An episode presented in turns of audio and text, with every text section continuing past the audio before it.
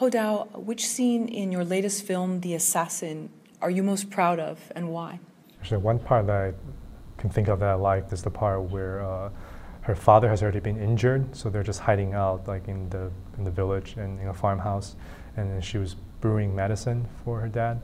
That scene, and then she subsequently starts saying that you know she is very lonely. She's the only person of her kind. There's no one else like her and then she even just got quite emotional as she's delivering that line. Uh, I think that whole sequence I like quite a bit. In American cinema, there is a phrase, uh, we'll fix it in post. Uh, what are your thoughts on editing and that phrase? Yeah, for me, I, I definitely agree with that statement. Because for me, if uh, something is not working, uh, I just cut it out. Uh, I cut out whatever it is that I don't like. And some people worry about continuity. But I feel like there's actually always a way out uh, in terms of continuity. You will figure something out that will still somehow make the movie make sense. So I am a strong believer in editing.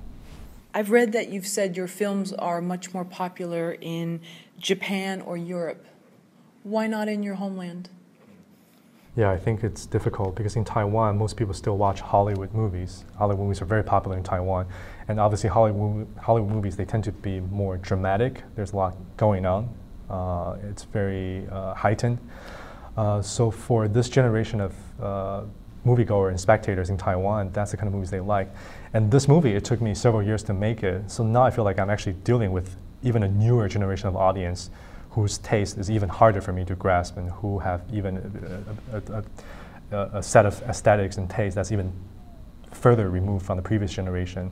So this is a unique challenge for me, and it's something that uh, I'm trying to figure out because I feel like my movies could be quite difficult for people, for these audiences. How does he feel that the new generation's taste has changed? That's very interesting. Because I think uh, the internet actually has changed a lot of things. Because I, I think this new generation, their viewing habit is different because they view a lot of stuff on their device. So the way people consume media, consume film, is actually fundamentally different from before.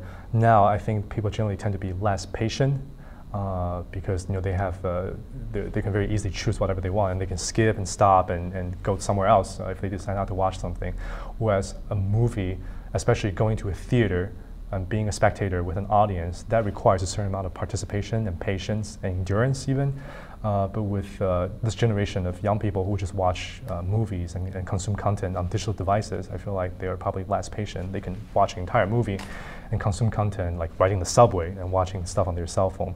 Uh, so I feel like that's one way in which uh, the viewing habit has fundamentally changed, and that's creating new aesthetics and new perception as well. Hodao, of your career, of your uh, numerous movies, you've had a documentary made about you, you've had books written, people theorize uh, about your filmmaking, you've been at Cannes so many times. What has been the most, uh, greatest reward from the whole journey of all of that? Yeah, for me, actually, it's simply been about just choosing the path of movie itself, choosing to be a filmmaker. And that itself has been filled with joy, that has been rewarding. Uh, because you could say that I've been through a lot of things. I wanted to make movies at an early age, and I did end up making movies, and I feel like I did reach a certain level. Uh, but obviously, when it comes to artistic creation or any kind of artistic expression, I feel like there shouldn't be an end. There shouldn't be like a limit to it. It's important for one to keep exploring and keep moving forward and moving further down. So for me, even though I am 68 right now, I'm almost 70 actually, almost uh, quite old, but I feel like I still have the same energy, the same motivation. I just want to keep pushing the boundary, keep moving forward and explore uh, the medium of cinema even further. So for example, we were talking about digital uh, communication and the digitalization of cinema. For me, I actually want to explore that. For my next film, I want to shoot on digital camera and just to experiment, just to experiment with that. Uh, so I'm someone who just wants to keep pushing forward and just keep going down this path. I believe in a documentary about you, Hodao. Uh, it was done when you were around 50.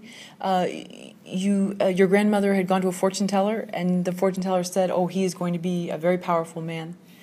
How, how much do you attribute your career to uh, luck and good fortune, and how much hard work and attention to detail? Your movies are very detailed and very beautiful with subtle little things in them that really stand out. How much of that is detail and how much is luck? Yeah, because what happened uh, originally was uh, I was born in mainland China, and at the time it was popular uh, to go to the fortune tellers. So what the fortune teller exactly said at the time was that one day I would become an important official and this is really mean sort of an official within the government. That's what the, the fortune teller meant. That would become a major, important official. So I thought to my, I've, I've thought about this before. Like I didn't really exactly become an official, but I thought to myself, maybe becoming a director, that's sort of like a government official in the sense that I get to control people, I get, I get to manage and, and supervise certain things. Um, but just talking about my filmmaking career itself, I, I think I just want to emphasize the fact that movie has been really worthwhile for me because uh, it's about human beings. It's dealing with the human characters, the human beings in front of the camera.